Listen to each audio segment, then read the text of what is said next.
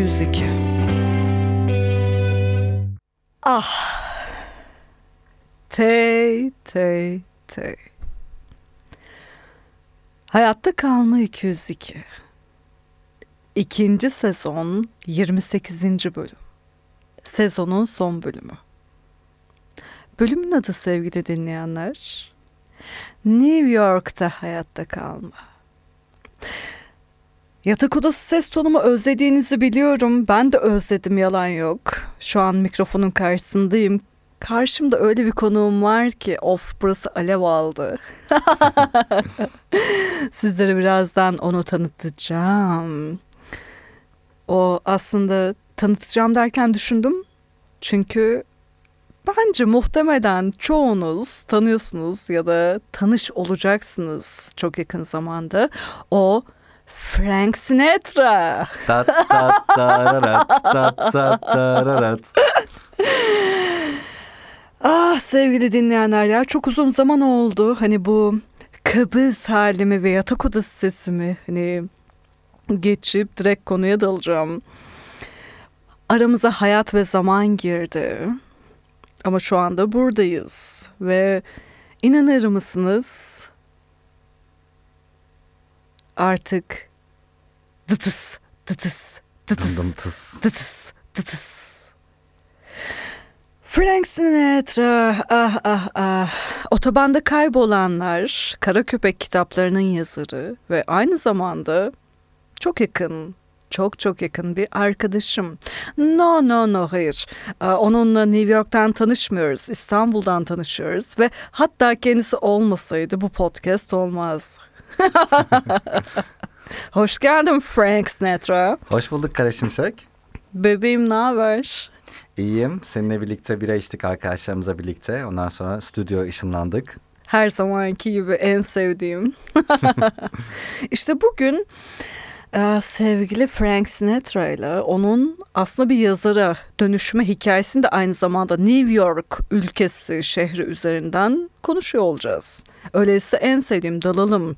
E, bebeğim New York hikayen nasıl başladı? Anlat. Ben hep Amerika'ya gitmek istiyordum. Ee, ve orada bir tane e, UCLA diye bir üniversite buldum. UCLA Üniversitesi'nin işte çeşitli sertifika programları vardı. Fiyat olarak da daha uygundu. Ee, ve sonunda kendimi UCLA'de o sertifika programına giderken buldum. Bir sertifikayla başladım Business and Management of Entertainment. Sonra bunun üzerine dört tane daha ekledim. Çünkü öğrenmek çok güzeldi ve öğrenecek çok fazla şey vardı orada. E, fakat sonrasında öyle bir nokta geldi ki artık e, benim Los Angeles'ta olmamın bir anlamı yoktu. Çünkü en başından beri zaten New York'ta olmak istiyordum. Ama şöyle bir durum vardı. Uçak biletim aktarmalıydı. New York'tan İstanbul'a dönecektim. New York'ta iki gün kalıp ondan sonra İstanbul'a geçecektim. E, ve eşyalarımı topladım. Biraz hüzünlü bir şeydi. İki sene Los Angeles'ta yaşadıktan sonra orayı böyle terk ediyorsun. Bir şekilde iki sene orası senin evin olmuş. Orada tanıdığın insanlar, sevdiğin insanlar var. Ve bunlardan bir tanesi Mother Bloody arabada havalimanına gelirken benimle birlikteydi. Aynı uçağa bilet aldı benimle New York'a. Benimle birlikte geliyordu. Ve biz e, onunla Los Angeles'taki boş zamanlarımızda hep Six Feet Under'ı anmak için ee, onun çekildiği evin önüne giderdik. Orada bira içerdik ee, ve Six Feet Under'dan sahneleri konuşurduk. O yüzden ben Los Angeles'ta ayrılırken tıpkı Clark karakteri gibi o son bölümümde Britney parçasını açtık Sia'dan. Ve Uber'de ben ağlıyordum o da ağlıyordu. Havalimanına gittiğimizde Mary içtik. Kafamız çok güzeldi. Ve bana dedi ki sen istediğin her şeyi yapabilecek bir kapasitede bir insansın. Sen New York'a şu anda gidiyorsun. Orada iş bulacaksın ve orada kalacaksın. Türkiye'ye geri dönmeyeceksin dedi. Benim de bir senelik OPT vizem vardı, çalışma vizem. Ve ben New York'a gittim. Uçaktan indim. Ben burada iş bulacağım dedim. Ben Değil burada mi? kalacağım. LA'den New York'a aktarmalı. Kendini bir anda New York'ta buldun. Kendimi New York'a Karar buldum. verdin. Orada çok eskiden tanıdığım bir arkadaşımın evinde işte kalıyordum. Gabriela diye. Ee, inanılmaz tatlı bir insan. Ve Gabriela'ya şunu söylediğimi hatırlıyorum. Ee, şu anda hayatımda çok zor bir noktadayım. Ben bu şehirde kalmayı gerçekten çok istiyorum. Fakat e, bana bir ay müddet vermen lazım. Hani senin evinde kalmak istiyorum bir ay boyunca. Bir ay sonra buradan çıkacağım. E, bir iş bulup para kazanıp kendi evime çıkacağım. Ama bu ay tam olarak şu noktada sana gerçekten çok ihtiyacım var. Ve Gabriela o zaman bana dönüp şöyle söyledi. Tabii ki kalabilirsin. Muhteşem çünkü New York'ta kalacak yer ciddi bir mesele. Çok büyük bir problem.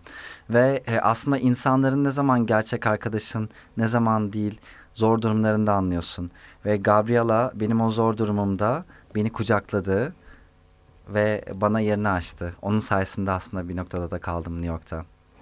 Ki bu arada bence e, Gabriela'ya bir selam çakalım ve raptiyeleyelim. Çünkü hayatta keyifli olan şey e, tesadüflerin tesadüf olmayışıdır. Bunun hemen üzerine e, liseden tanıdığım bir arkadaşım vardı. Orada bir business kurmuştu gözlükçü işi. Onun yanına gittim ve e, o da bana gözlükçüde iş teklif etti. Ve bir anda kendimi gözlükçüde gözlük satarken buldum. Saatine 8 dolar. Saati 8 dolar. Dondurma 6 dolar. Evet. Öyle bir şey ki dışarıda dondurma alıyorsun 6 dolar ve şey diye düşünüyorsun 45 dakikamı yedim şu anda diye düşünüyorsun. Yala yala soğuk bir sik yalıyormuş gibi hissediyorsun bir saat boyunca hayatım değil mi hayatım? Bitmiyor yani. Zor bir işti 12 saat sürüyor ah, ah, ah. ve e, hava çok sıcak. Böyle bir e, market gibi bir yerdeyiz böyle açık hava market gibi düşünebilirsiniz. Orada e, karşıda da bu arada takıcı dükkanı var. Takıcı dükkanında bir kızla tanıştım. Adı Zehra. Hı hı. Ki Zehra daha sonra tekrar karşımıza çıkacak. Evet önemli bir karakter olacak. Zehra e, doğuda bir köyde doğmuş ve inanılmaz bir okuma sevgisi var içerisinde. İstanbul Üniversitesi'ni kazanmış, İstanbul'a gelmiş, burada garsonluk yapmış, para biriktirmiş, New York'a uçak bileti almış, New York'a gitmiş hiç İngilizce bilmeden ve bir daha asla geri dönmemiş. Ve bu ne kadar değerli değil mi yani? Hani bu kadar gözünü karartan iyi anlamda hani tutkusunun peşine koşan bir karakter karşımıza çıkıyor. Genç Zehra bir bir karakter. gün böyle TED Talks'a çıkabilecek bir karakter gerçekten. Benim hayatımda da çok önemli bir karakter. Hikayenin ilerleyen kısmında neden olduğunu da anlayacaksınız. Biz Zehra'la çok yakın arkadaş olduk. Ben gözlükçüdeydim. Bu arada hani gözlükçünün böyle e, hani arkadaşımın erkek arkadaşı vardı. Onun böyle hani çok garip fikirleri vardı. Mesela insanlar daha fazla güneş gözlüğü alsın diye e, ışığı böyle floresan ışıklar falan var. Direkt insanların gözüne doğru tutalım falan diye ve insanlar böyle dükkanın önüne geldiklerinde kaçıyorlardı e, ışık onların yüzüne gelmesin diye ya da daha fazla gözlük satalım diye fiyatlarını artıralım gibi böyle bir fikirle gelmişti böyle. Ee, daha fazla gözlük satmak istiyorsun fiyatlarını artırmak e, çok çalışmayabilir mi acaba falan böyle. Ama bir yandan da sen onun altında çalıştığın için seni daha böyle hani düşük görüyordu falan. Ee, ve bir noktada kendime dedim ki benim New York'ta hayatta kalabilmek için kendime başka bir iş bulmam gerekiyor. Ve o noktada Hell's Kitchen ki ben bunu şey diye düşünmüştüm. Hani bir mekanın adı mı nedir? Hani semtin Hell's adı. Kitchen. Semtin adı çıktı baby. Hani aman tanrım semtin adı Cehennem Mutfağı. Türkçe ar- çevirirsek. Bir arka sokağımız cehennem mutfağıydı. Ve eee, bir gün bir arka sokağa yürüdüm aramda. Orada bir e, Türk restoranı buldum. İçeri girdim. Yanımda CV'm vardı. İlerledim. Restoranın sonunda masada oturan bir kadın vardı. Tamamen siyah giymişti. CV'mi verdim.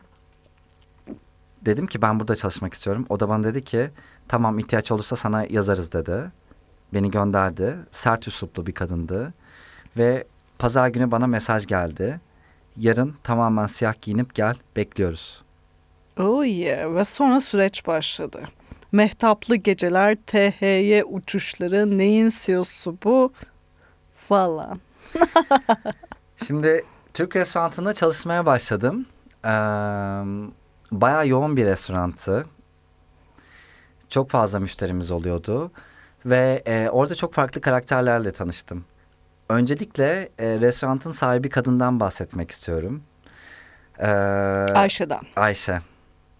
Çok Ayşe'den özel bir karakter gerçekten bahsetmek için. istiyorum. Benim için hayatımda çok önemli karakterlerden bir tanesiydi. Çünkü e, onun onunla tanışmadan önce hayatım daha böyle bir hayal dünyasıydı. İşte hayal ettiğim şeyin peşinden gidiyordum, onu kovalıyordum, bunu yapıyordum vesaire falan. Ayşe aslında benim zıttımdı. Ayşe derdi ki evet hani hayaller vesaire falan var ama hayatta bazı şeyleri yapmak istiyorsan çalışman gerekiyor. Senin çok sıkı bir şekilde çalışman gerekiyor bunları yapabilmek için. Frank Sinatra. Bunları yapabilmen için e, çok sıkı bir şekilde çalışman gerekiyordu Frank diyordu bana.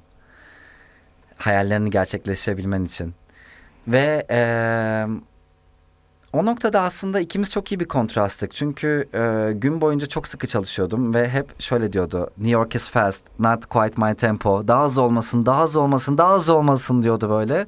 Ama gün sonunda çaylarımızı içerken karşılıklı bir şekilde oturduğumuzda aslında şunu fark ettim.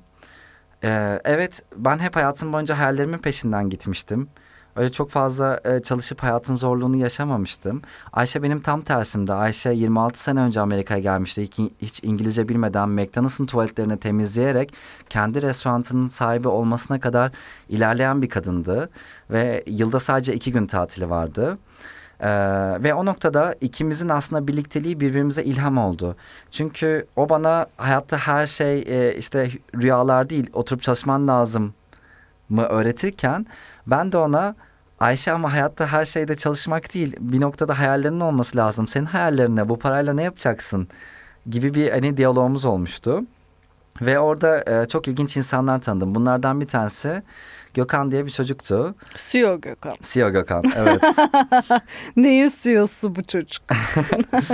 Gökhan işe girdi. İnanılmaz sevimli bir çocuk. Ee, böyle komik bir, bir tipte böyle. Ve e, şimdi Ayşe de ilk işe başladığında seni gerçekten çok zorluyor. Çünkü bir görmek istiyor. Hani sen bunu gerçekten yapabiliyor musun, kendini veriyor musun vesaire diye. Gökhan e, bu konuda işte zorlandığı ilk günlerde bana gelmiş diyor ki abla beni neden sevmiyor diyor. Ben dedim ki hani abla seni sever de dedim yani biraz bekle istersen yani. Ondan sonra bunların arasında tabii değişik diyaloglar dönüyor falan. E, Ayşe buna diyor ki Gökhan büyüyünce ne olacaksın diyor. Gökhan da diyor ki CEO olacağım. Peki neyin CEO'su olacaksın? Böyle bir manavın mı, bir kerhanenin mi? Neyin diyor Yani. böyle. O diyor ki neyin CEO'su olduğumun hiçbir farkı yok. Önemli olan CEO olmak. Çünkü CEO çok önemli bir insan diyor. Kerhanede okey yani. Her şey okey. ben böyle gülüyorum falan bunları dinledikçe. Bana bakıyorlar niye gülüyorsun falan diyorlar böyle.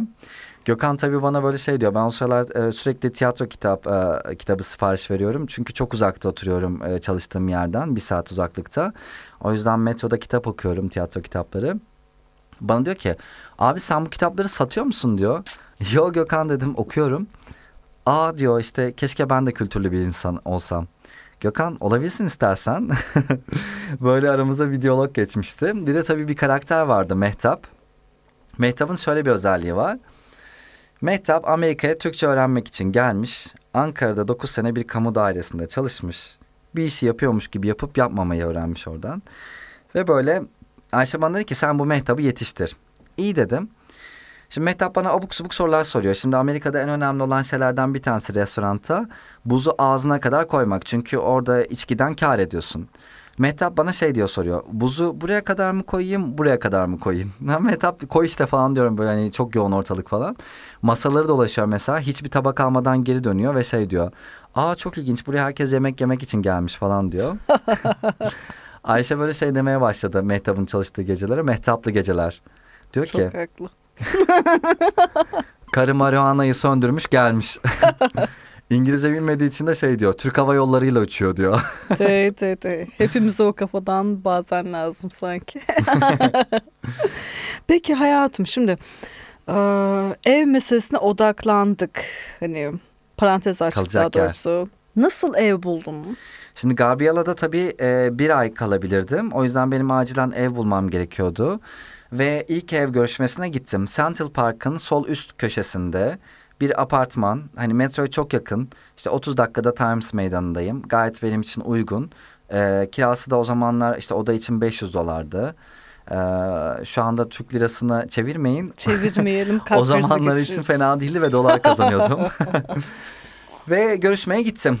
Evin içerisinde iki tane çocuk. Bir tanesi diyor ki ben diyor bu evin supreme'iyim diyor böyle hani supreme'im diyor böyle. Supreme. Bize açsana hayatım. Supreme ne demek? yani böyle bu evde işte diktatör gibi bir şey o her şeyi kontrol eden tip böyle. Maşallah. Peki dedim yani hani nasıl bir şey hani burada olmak vesaire falan. Birinci kural evin içerisinde her daim çıplak dolaşacaksın. Maşallah. İkincisi ev alışverişini ortak yapacaksın. Üçüncüsü sigara içemezsin. Çünkü sigara içtiğinde eve geldiğinde sana sarıldığında sigara kokusu almak istemiyor. Çünkü grup seks hala düşünüyor değil mi çocuk? Bilmiyorum Supreme kafasından olduğu için neler hani sana geçiyor. sarılmayı düşünüyor çok net. Orada işte başka bir tane daha çocuk var. Şey dedi işte e, evle bilgini paylaşacaksın falan. Ben de yanındaki çocuğa şey diye sordum. En sevdiğin film ne diye sordum. Frozen dedi tamam mı? Oo dedim yani hani ben bu evde kalsam e, dizi yazarım herhalde. Böyle Ve bir- yeni Supreme ben olurum. birinci sezon Supreme'in düşüşü falan böyle. Ama hayatımda o sırada hiç öyle bir şeye ihtiyaç yok. Zaten hani Ayşe'nin dünyasında çok zorlanıyorum. Ee, ve eve gelince uyuyup dinlenmem ve dinç bir şekilde kalkıp tekrar işe gitmem gerekiyor falan. O yüzden Brooklyn'de başka bir yerde bir ev buldum kendime. Muhteşem. Şimdi Brooklyn'de bulduğum ev şöyle. Hintliler yaşıyor içerisinde. Bensonhurst diye bir mahalle. Bayağı Manhattan'dan bir saat trenle uzaklaşıyorsun. Ve içinde böyle e, Çinli insanlar uyuyakalıyorlar. Böyle hatta onların kafalarının böyle gittiği videoları falan çekiyordum böyle. Hani bayağı e, avantgard görüntüler verdiler bana zamanında. Neyse e, evin içerisine yerleştim. Kirası da uygun 500 dolar. E, ondan sonra girdim oraya. Şimdi evin içindeki arkadaşlarımdan bir tanesinin saçları ayağına kadar uzanıyor. Bir gün eve bir geldim. Küveti tıkamış.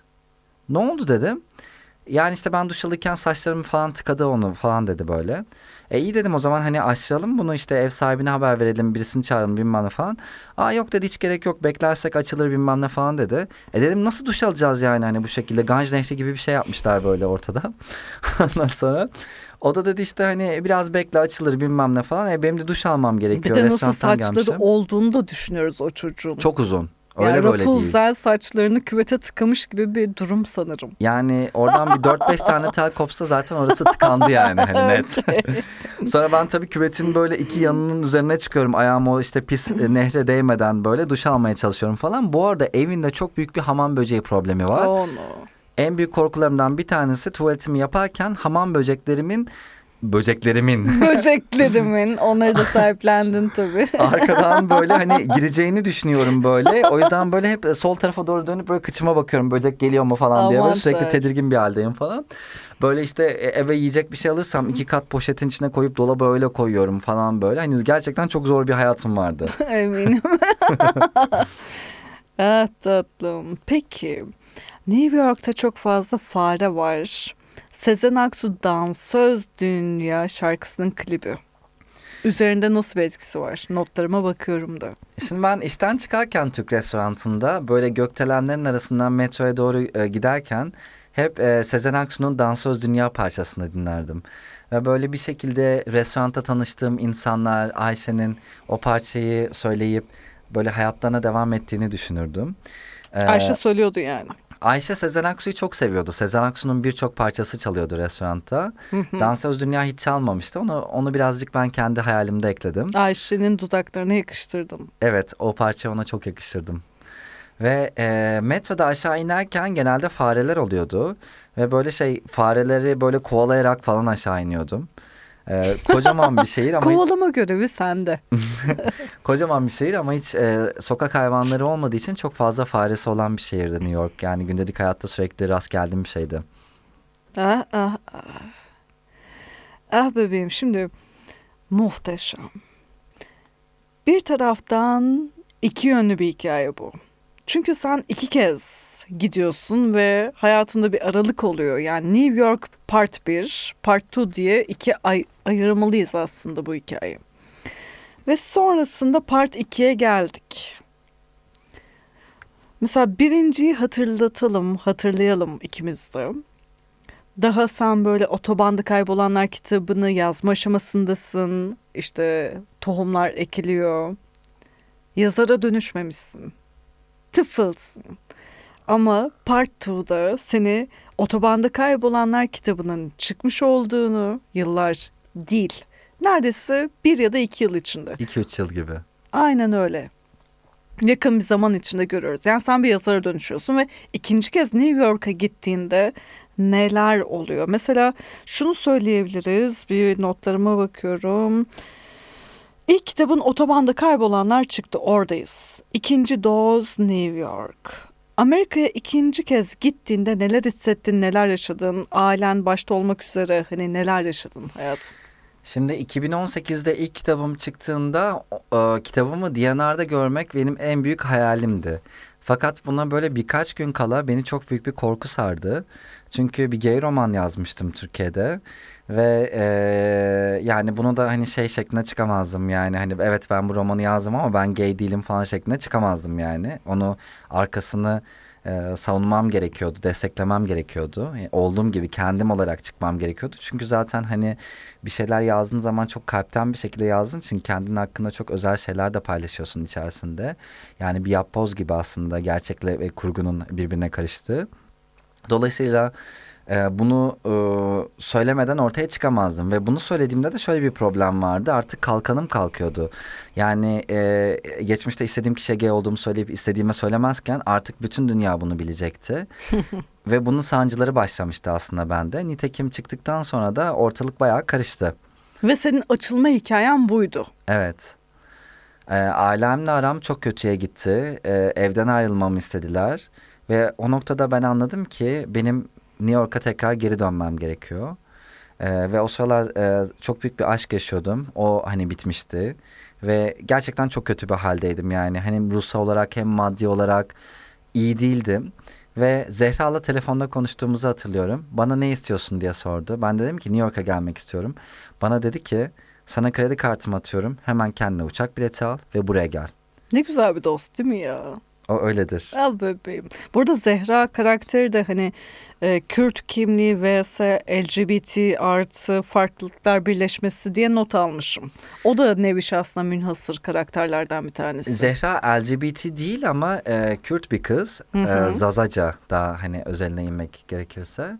Ee, ama bu noktada e, kendisi hayatı boyunca Türkiye'de çok büyük bir faşizm yaşadığı için özdeşlik kurdu. Kendini özdeşleştirebiliyor benimle birlikte. Çünkü o beni anlıyor. Ben de onu anlıyorum. Ee, o noktada birbirimize destek olduk ee, ve ben uçak bileti alıp Zehra'nın yanına gittim. Fakat havalimanında. Kiev'de neler yaşadın 24 saat diye not almış. Şimdi İstanbul'da son 24 saatim aşık olduğum e, adamın evinde geçirdim. Benim için e, iki gün geçirdim aslında orada. Benim için çok e, intens bir zamandı. E, çok güzel anlar yaşadım. Yani o sırada uçak biletini iptal edip gerçekten e, hayatım boyunca orada kalabilirdim telefonu kapatıp. Ama e, senin için çok önemli bir şeyi bulduğunu fark edip ondan sonra kilometrelerce ötesine gidecek olma gerçeğin ertesi gün gerçekten acı. Ee, bu noktada yapmam gerekeni yaptım. Bir sabah kalktım. Daha valizimi toplamamıştım. O akşam gidiyordum. Ee, ona bir not bıraktım. Evden çıktım. Ee, bütün gün ağladım aslında yani. E, Melis Aydan'la böyle bir sahnemiz var. Gözlerimiz böyle e, birbirine kavuştu. Ve bana şunu söyledi. Sen benim hayatım boyunca dostum olacaksın, yanımda olacaksın. Biz seninle birlikte çok güzel şeyler yapacağız. Sen gideceksin ve bir gün geri döneceksin. Ve her şey devam edecek demişti bana. Ve gerçekten de öyle oldu. Bana bir şarkı tavsiye etmişti Güz Güzeli. Havalimanında sabah 5'te Güz, Güzeli, Güz Güzeli parçasını dinliyorum. Ağlıyorum falan. Kiev'e uçtum. Kiev'de böyle acele bir şekilde e, hareket ediyorum. Hemen işte e, öteki uçağa yetişeceğim New York uçağına falan. Gittim kontuara bana dediler ki beyefendi sizin uçağınız yarın. What the fuck? ben hiç uçak biletine bakmamışım. Te, te, te. Hiç bakmamışım. Kafalar kafalar. Ve böyle şey oldum ben bir gün boyunca havalimanında ne yapacağım yani? Değil mi? Bir gün boyunca havalimanında ne yapabilirsiniz? Uçağınız yarın. Yani terminal filmi falan çekebilirdim yani böyle havalimanında. Sonra arkadaşlarımdan bir tanesi e, işte story'de falan paylaşmıştım havalimanında kaldım diye. Arkadaşlarımdan bir tanesi bana dedi ki e, Ukrayna'da Türklere vize almıyorlar sen içeri girebilirsin. Hemen e, hostel rezervasyonu yaptım Kiev'e Kiev'e indim şehir merkezine. Sokağa çıktım. Böyle son derece üzgünüm çok korkunç bir haldeyim falan. Böyle bir takım insanlar dans ederek bana doğru geliyorlar. Onlar böyle hani beni çok heyecanlandırdılar. Böyle onların bir parçası olmak istedim. Böyle beni de alın beni de alın dedim içimden resmen. Ve e, onlar beni aldılar. Dans etmeye başladık hepimiz birlikte Kiev sokaklarında. Bir yandan içiyorum. Kafamız güzel oldu. Çok tatlı iki insanla tanıştım. Bir tanesi hayatının aşkını kaybetmiş. Dokuz gün boyunca birlikte e, geçirmişler. Fakat bir gece e, kalkıp gitmiş kız ve e, ondan sonra bir daha ondan hiç haber alamamış ve hala Kiev sokaklarında onu arıyor. Umarım bir gün bulabilir. Ve bir noktada dedim ki benim artık gitmem lazım. Çünkü şu noktada buradan ayrılmazsam benim kafam çok güzel oldu ve ben New York'a gidemeyeceğim ama benim New York'a tekrar geri gitmem lazım deyip Benim onlardan New ayrıldım. York'a tekrar geri gitmem lazım. Evet. Ah bebeğim. İkinci kez New York'a ayak bastığında aynı kişi değilsin. Ve aşk acısı hala seninle. İkinci kitabına konu olacak. Çünkü sen artık hani otobanda kaybolanlar hani birinci kitabını yayınlattın. Zaten biraz da o sebeple New York'a tekrar uçmak istedin. Uzaklaşmak, kafanı toplamak, enerjin, kendini vesaire istedin. İstanbul'daki son günlerin çok kaotikti. Sabah 5 havalimanı bu hikaye dahil mi? Şimdi İstanbul'daki günlerim kaotikti. New York'a tekrar gitmem gerekiyordu. Çünkü şöyle düşündüm. Yani böyle bir aşk acısıyla ve böyle fucked up bir hayatla beni ancak New York paklar. Neden? Çünkü orada hayatta kalmak için o kadar çok uğraşıyorsun ki kafanda geri kalan diğer her şeyi siliyor o şehir. Dolayısıyla dedim ki yani New York bu aşk acısını unutmak için çok doğru bir şehir. Ve New York'a indiğimde eee, Times Meydanı'na gittim ve orada Mother Bloody Mary ile buluştum. Again. Tekrar beni New York'a götüren insan, Aynen. sen istediğin her şeyi yapabileceksin diyen insan. Ve biz eee, Times Meydanı'nda çok sarhoş olduk. Orada fotoğraflarımız çekildi. Hava çok soğuk olduğu için çok az insan vardı. Ve çok güzel fotoğraflar ben biliyorum. Sonra West Village'a gittik. Fat Cat'in e, giriş kapısının önünde oturduk. Bayağı saatlerce sohbet ettik. Hayat ve her şey hakkında. Onu orada görmek çok iyi geldi bana. Ve sonrasında e, ben Zehra'ların yanındaydım. E, onun odasında kalıyordum. Erkek arkadaşıyla birlikteydi Zehra. E, çok akıllı bir erkek arkadaşı vardı. Princeton'da okuyordu. E, bana çok yardımcı oldular. Ve dediler ki New York'ta e, insanlar pedicab diye bir iş yapıyorlar ve yılbaşı vaktine çok yaklaşıyoruz. Bu işten çok para kazanabilsin. Nasıl bir şey dedim. İşte bisiklet taksi biniyorsun insanları işte arkanda çekiyorsun falan ama ufak bir motoru falan da var böyle hani tamamen senin bacak gücüne dayanmıyor. Bunun için önce ehliyet alman lazım dediler. Ehliyeti aldım. İşe başladım. Bu işi iki yerde yapabiliyorsun. Central Park'ta ve Times Meydanı'nda. Pedicab e, işi var dediler. Ben Central Park'ta çalışmaya başladım. Ee, Central Park Central Park çok huzurlu. Ee, güzel bir şekilde çalışabiliyorsun fakat hava çok soğuk. Yani iki kat böyle eldiven giymene rağmen, e, ay- ayağına termal giymene rağmen bayağı üşüyorsun. Ee, ve orada işi öğrenmeye başladım. Yani günde 2-3 müşterim falan oluyordu. Ee, sonra hani bana oradakiler dediler ki "E, Times Meydanı'na gidersen orada daha çok müşteri bulursun. İyi dedim o zaman Times Meydanı'na gideyim. Oradan müşteri almaya başladım ama nasıl bir kaos içerisindeyim.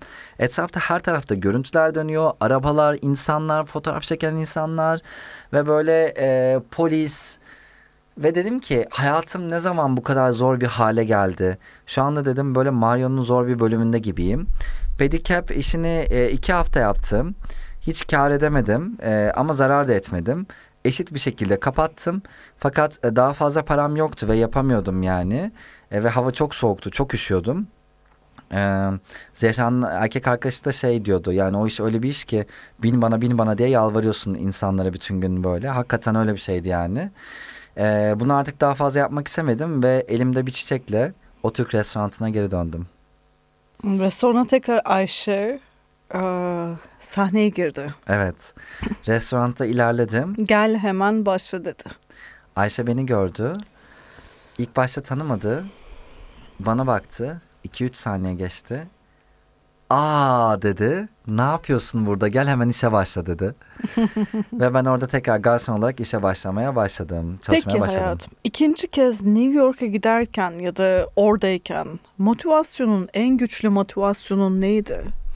Yani bu sefer sadece New York'ta kalmak değildi. Hedeflerim vardı. Hedeflerimi gerçekleştirmek istiyordum. Çünkü artık bir yazardın zaten. Otobanda Yani- kaybolanların İngilizceye çevrilip Amazon'da yayınlanmasını istiyordum. Başardım. Ama tabii bunu, e, bu tarz isteklerin hepsi aslında bir para. Yani bir çevirmen masrafı vardı Emek, işte. gücü, zaman. Ve orada güzel para kazanıyordum. Ee, biz maaşımızı direkt e, günün sonunda çıkışta alıyorduk cash bir şekilde. Ama şöyle bir durum vardı. Aşağıda bir çocuk vardı. Bulaşıkçılık yapıyordu. Hı hı. Ve böyle Games of Thrones müzikleri dinleyerek böyle na ta ta ta ta ta ta ta bulaşık da yıkıyordu böyle. Aslında normal hayatta New York'ta sinema okuyan bir çocuktu. Çok tatlı bir insandı. Ve şey o çocuk bir gün gelmedi. ee, Ayşe de bana dedi ki sen dedi e, hani bugün bulaşık yapabilir misin? Yapabilirim dedim. Yaptım. Çok zor bir işti. Ama üstesinden geldim. Ve e, günün birinde çocuk oradan ayrıldı. Ve sonra bulaşıkçı dönemin başladığı hızlanmalısın New York hızlıdır. Ayşe'nin o puşa etmeleri, hızlı hızlı, Aa, çok yavaşsın bebeğim falan demeleri ve senin uykusuz her gece şarkısı minvalindeki gibi bitmeyen bulaşıklar. Çoğalıyor önümde bitmesin sabaha kadar. Şimdi ilk e, çalıştığım gün bir cumartesi günüydü ve cumartesi günü gerçekten en fazla müşterinin geldiği gecelerden bir tanesi ve hayatımda yıkamadığım kadar çok bulaşık yıkadım. İnanılmaz bir performans sergiledim. Fakat yine de bulaşıklar yetişmedi. Yetişmediği için yarım saat geç çıktık. E, herkes e, işten benim yüzümden ve e, insanlar baya böyle bana bela okudular falan hani nereden geldi bu vesaire falan diye ve Ayşe bana dedi ki New York hızlı bir şehir ve senin daha hızlı olman gerekiyor dedi. Ve bunun üzerine ben daha da hızlandım. ve o bulaşıkları yıkarken bütün hayatımı temizlemeye başladım. Ee, çok fazla şarkı dinliyordum. Yani beğendiğim grupların hepsinin e, hiç dinlemediğim şarkılarını baştan sona dinledim. Orada bütün hayatımı temizledim. Aslında o bulaşıkları yıkarken ben kendi hayatımı temizliyordum. Kim yakın arkadaşım, kim düşmanım, e, ne yapacağım bundan sonrasında, neler başarmak istiyorum, nereye gitmek istiyorum. Her şey aslında o mutfakta ben karar verdim. Ve o mutfakta çok şey öğrendim. Şimdi o mutfakta e, iki haftada bir lavabonun altının temizlenmesi gerekiyor. Ve orada bir kara delik var. O kara deliği açıyorsun. İğrenç bir koku ve bütün böyle yemek artıkları çıkıyor içerisinden. Ben de o sırada hani istediğim parçaları falan dinliyorum ya. Böyle Chopin e, vals çalıyor 64'e 2. Bir yandan Chopin vals dinliyoruz. Bir yandan da böyle o e, karanlık suları temizlemeye çalışıyoruz falan. Ve böyle onları satın alan e, firmalar varmış. Yani e, o pisliği ne yapıyorlar hiçbir fikrim yok. Bu da evrenin bir sırrı. Fakat orada bir adamla tanıştım. Carlos adı. Dünyanın en tatlı insanlarından Meksikalı bir tanesi. Carlos. Meksikalı Carlos. Ee, Carlos'un böyle e, çok kısa ve ufak sözleri vardı. E, çünkü İngilizce çok iyi bilmiyordu. Fakat e, insana öyle dokunuyordu ki. Mesela e, kedi vardı aşağıda ve kedi Carlos'un ellerini çok tırmalamıştı. Bir gün ben ona şey dedim. Carlos dedim e, hani kedi ellerini tırmalamış. Evet dedi ama bir önemi yok. Niye dedim? Çünkü ellerimi gösterecek bir insan yok dedi. Ve yine başka bir gün e, restoranın sahipleri kendilerine balık yapmışlardı. O akşam hani böyle bir kendilerine jest geçip güzel bir balık yemeği yemişlerdi. Carlos tavaları aşağı getirdi. Ufak bir parça balık kalmış içinde. Carlos onu ağzına attı. O anı gördüm. Ve bana bakıp şey dedi. Fish. Aslında şunu söylemek istiyordu. Yani ben normal hayatta tabaktan artık yemek yemiyorum ama balık olduğu için canım çekti demek istiyordu. Ve onun o işte ufacık sözleri beni gerçekten çok etkiliyordu. Ee, orada başka bir adamla tanıştım. Dionisio. Ee, haftada neredeyse yedi gün çalışıyor. Ve bir gün Dionisio'nun altıncı çocuğu dünyaya geldi. O gün ben ağladığımı hatırlıyorum. Soğuk bir New York günüydü. Kar yağıyordu. Elvis Presley'den e, As the Snow Flies Chicago parçası var ya işte o meşhur. Onu dinliyordum ve şunu düşündüm. Yani e, o dünyaya getirdiği çocuk çok büyük zorluklarla karşı karşıya gelecek. Bir gün belki garson ve bulaşıkçı olacak tıpkı benim gibi. Ve daha fazla bir şeyler yapabilmek için çok daha uğra fazla uğraşması gerekecek. O noktada gerçekten çok üzülüp ağladığımı hatırlıyorum bulaşıkları yıkarken. Ah ah ah. Bir de The Scarface'de diyordu ya. The world is yours. Şimdi hayatım hani hikayeler hikayeler hikayeler. Hikayeler içinde yüzüyoruz.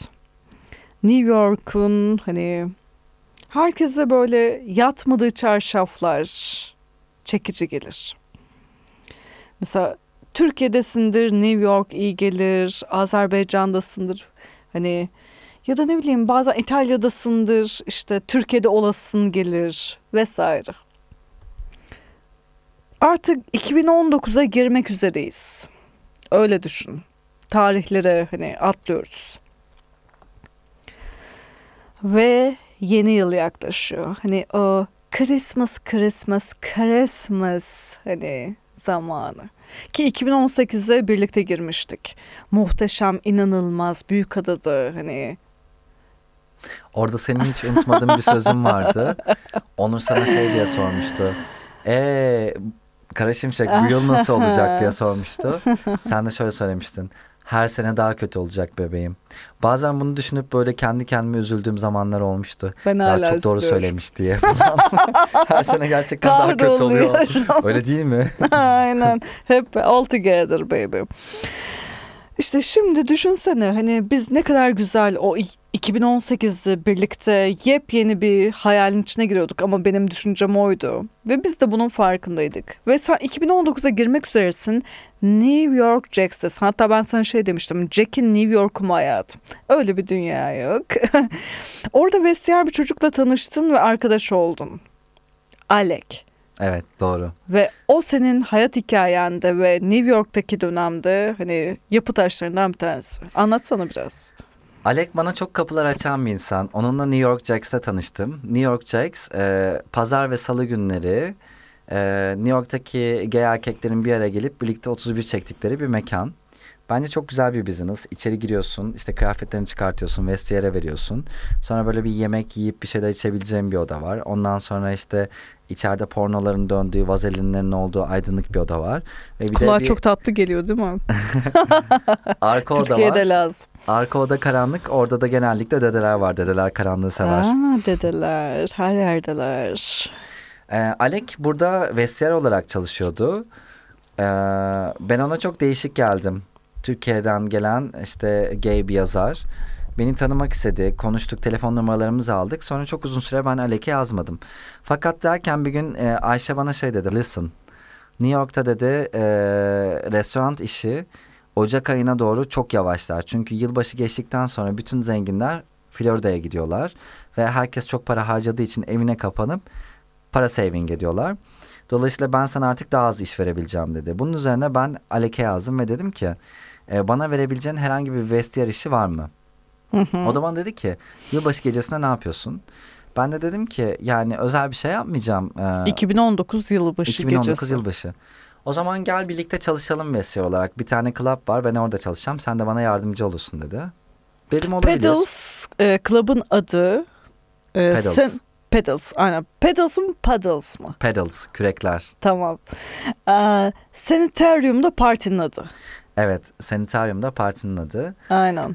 Ve ben, Fucked up baby mekanın sahipleri demişim falan. evet ve ben mekana gittim. Neler Ee, gördün hayatım? İlk böyle flashbacks aklında en net sahneler. Düşün ki bizi şu an oraya götürdün ve kısaca özet geçmen gerekiyor. Bize o hissi var. Sanitarium ayda bir kere olan bir parti New York'ta ve e, bütün BDSM dünyası katılıyor. İşte masterlar, mistress'lar.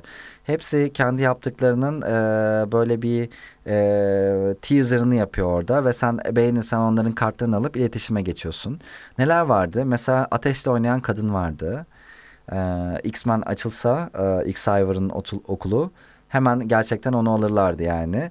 Böyle ateşi vücudunun üzerinde geçiriyordu, e, oynuyordu ve hiçbir şekilde vücudunda bir yer yanmıyordu. Ben de denedim. Nasıl bir şey diye. Elektrik veren bir adam vardı. Elektrik veren bir adam. Evet. Bize de hep derler ya elektrik aldın mı? Adam elektrik veriyor baby yani. İşte onun farklı dozları var artık nereye kadar çıkabilirsen. Ee, sonra e, kıçına vuran kadınlar vardı ve e, oradaki gördüğüm en ilginç sahnelerden bir tanesi böyle e, Storm gibi X-Men'deki beyaz saçlı zenci bir kadın böyle e, dildo bir sik takmış Mistress. ve aynen Mistress bir adam var böyle beyaz Amerikalı Dede. kravat takmış böyle New York e, kravatı. Başka hiçbir şey yok üzerinde çırılçıplak. Ve e, domalmış bir şekilde dururken şarkı söylüyor. We wish you, you a Merry Christmas. Happy We wish you a Merry Christmas. Christmas and Happy New Year. Dedim ki şu anda bir David Lynch filmin içerisindeyim herhalde. Hı hı. Mekanın sahipleriyle tanıştım. Fucked Up Barbie vardı. Fucked Up Barbie böyle bir parça bir kıyafet giymiş kendisine. Hani Barbie'lerin öyle olur ya tek parça böyle bacakları bayağı açıktır. Hı hı. Ee, ama bir yandan böyle yüzü çok yaşlanmış e, yoğun saatler çalışmaktan. Gece Adı geç üstünde fucked up baby. Fucked up. Saçlarının sarısı akmış ondan sonra beyazları falan Röflesi çıkmış. çıkmış Evet. falan. Ah, Dağılmış ah, bir ah. kadın. Ama çok tatlı bir insandı Ee, ve onun bir kocası vardı Mardi Gras. Mardi Gras'ta herkese böyle bileklik vermeye çalışıyordu orada. Beni çok sevdiler ve bana dediler ki sen burada e, bizim partilerde artık çalışmak ister misin? Hı hı. Harika olur dedim. Ve sonra e, Pedals'ta çeşitli partilerde çalışmaya başladım. Bunlardan bir tanesinin adı Encore'du. Şimdi New York'ta gece hayatı 2'de bitiyor. 2'de bittiği için bizim görevimiz şuydu. Barlara gitmek. Tabii bahsettiğim barlar Eagle ve e, The Cock. New York'un en ünlü iki tane gay barı. İnsanlar 2'de oradan çıkarken biz onlara flyer dağıtıyorduk. Encore diye bir parti var. Buraya gelebilirsiniz diye. Ondan sonra mekana geçiyorduk. Gelen insanların paltolarını alıyorduk. İnsanlar orada grup seks yapıyorlardı. Oradan çıktıktan sonra e, sabah işte 6-7 gibi yerde kalan kondomları topluyorduk. Ben tam da bu noktaya değineceğim hayatım. Yerden kondomları temizlerken ne hissediyordum? Çünkü bir de insanlar tabii ki hani e, ya ben bu kondomu denedim ama sikime uyumadı deyip hani çıkarıp atmıyorlardı, boşalıyorlardı. Hani Teoman'ın şarkısındaki gibi milyonlarca doğmamış çocuklarla oynarken, onları yerden toplarken ne hissediyordun? Ve işin buydu. New York'ta, Türkiye'de değil. Yani beni iğ- iğrendirmiyordu çünkü zaten iki kat eldivenim vardı ve süpürgeyle yapıyordum o işi.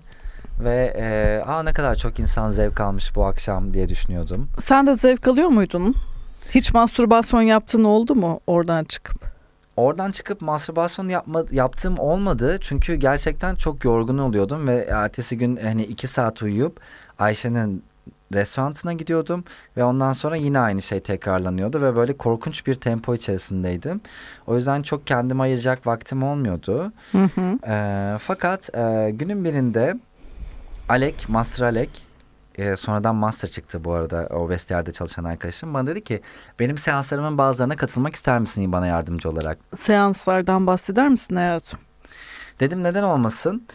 Ee, ya çok ilginç şeyler gördüm seanslarda. Mesela bir tanesi e, bizim üzerimizde işte tamamen kıyafetler var. Almanca bilen bir kadın tutuluyor ve bu hasedik cıvışlar var ya çok muhafazakar olan böyle saçlarının iki tarafında lulular olan böyle.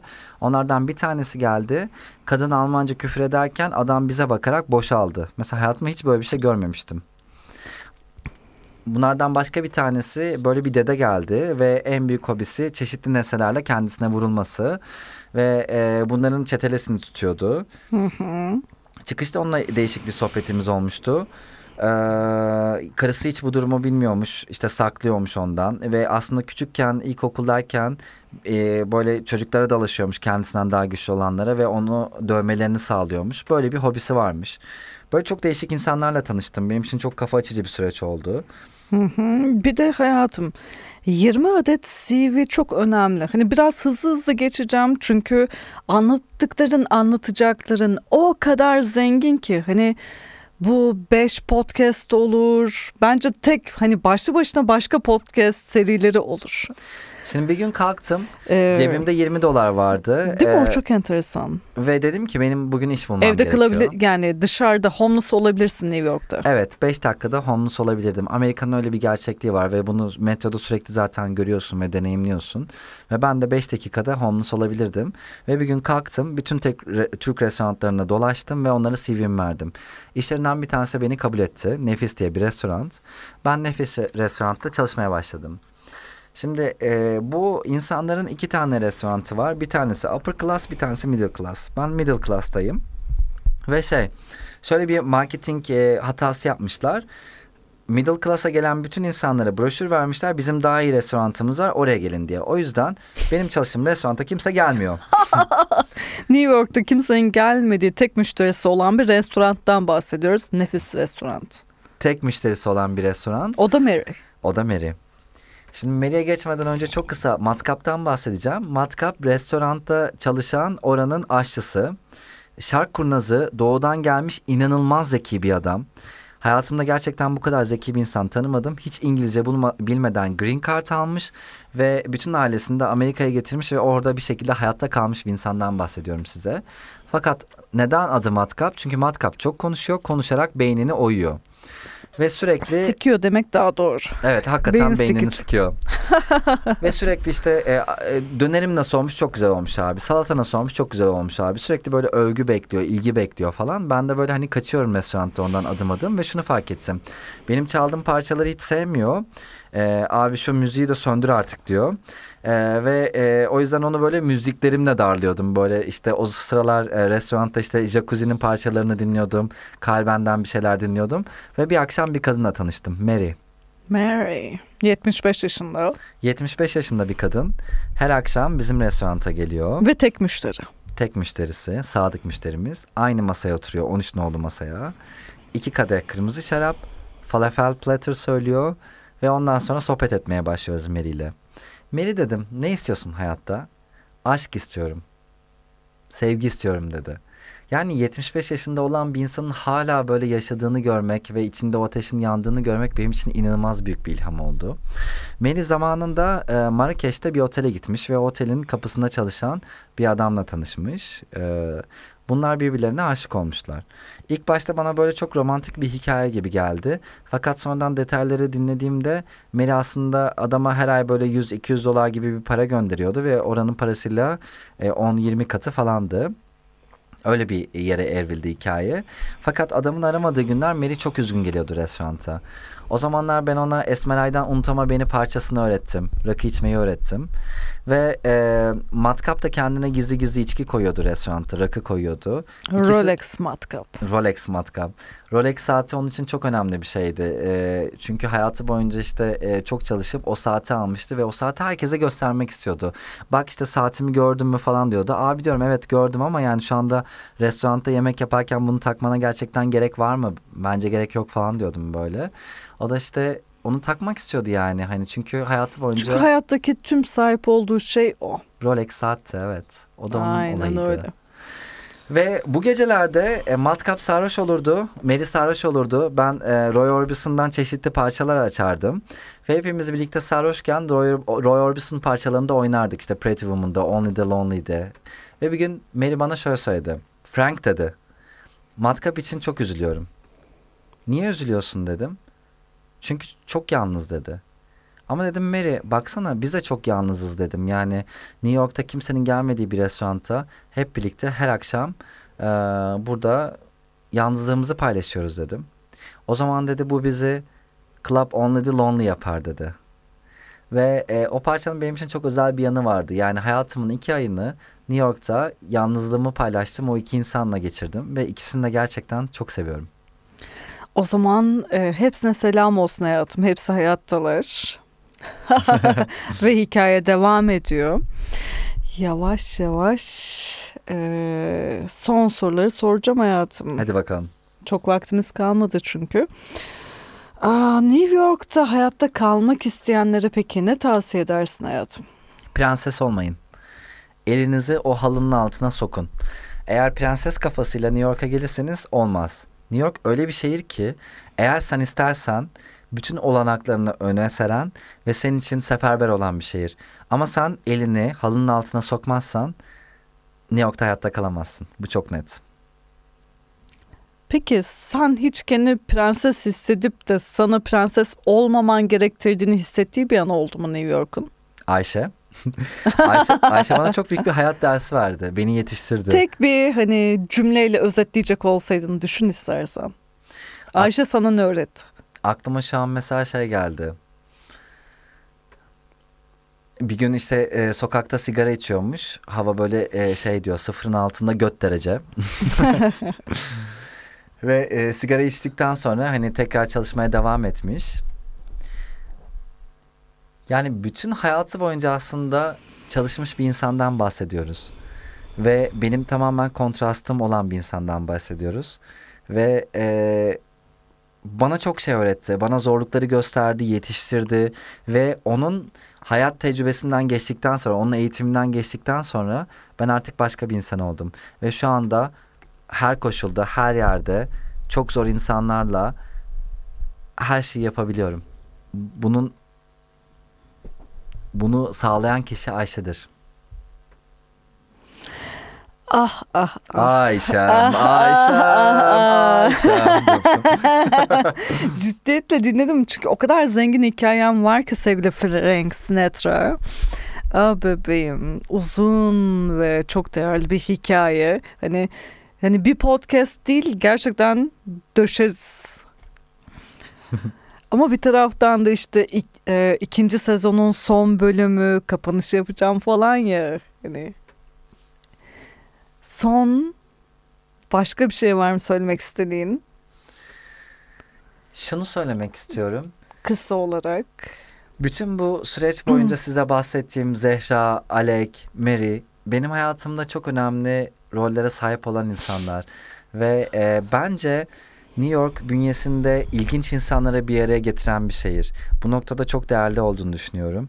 Ve e, iyi ki onları tanıdım diyorum kendi kendime şu an dönüp baktığımda. Ee, gerçekten onlarla birlikte bu süreci geçirmek çok çok çok başkaydı. Ve onları özlüyorum. Her gün Selam özlüyorum. söyleyelim o zaman. Çok selam söylüyorum. Zeki Müren de bizi görecek mi hayat? Görecek.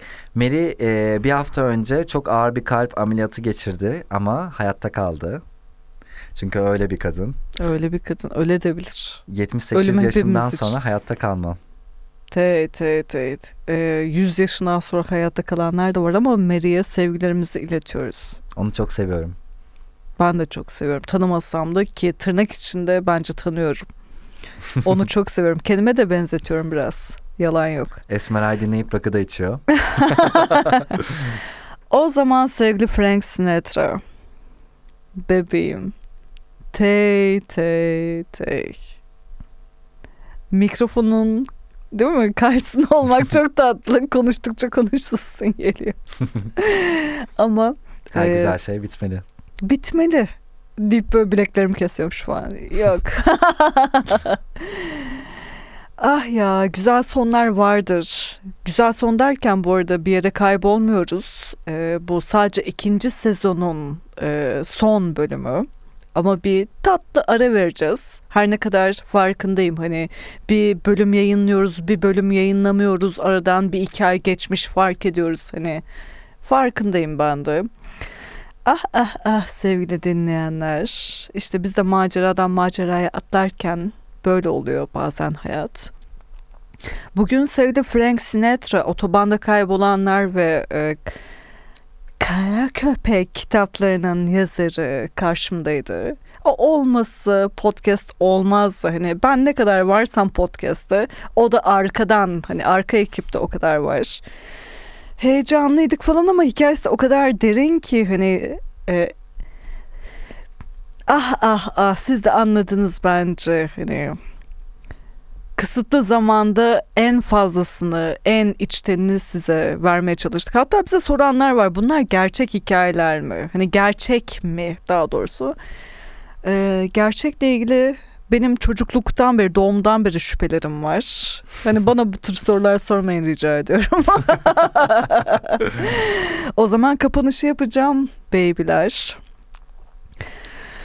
Ah, New York'a kadar kaldıralım mı? kadeh kaldırın tabii ki ve siz de her neredeyseniz sevgili dinleyenler. Bir saniye yudum alacağız. New York baby. Hmm. Belki bir gün canlı yayında podcast e, seks de yaparız. Aa, Biz Frank devam Sinatra edelim. ile değil. Belki başka grup seks var. O kadar vaat ettiğimiz şehvet yakın.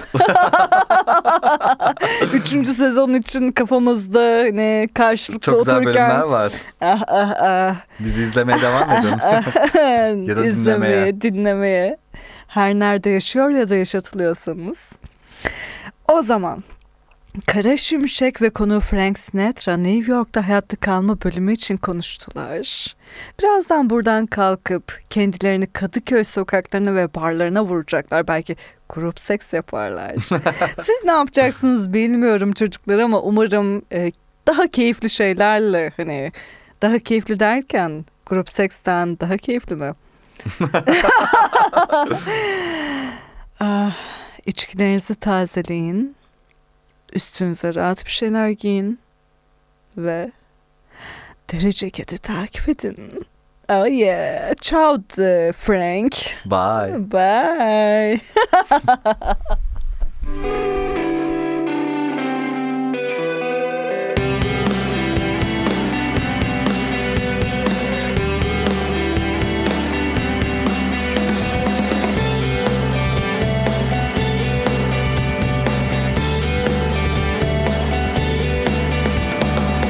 Hayatta kalma 202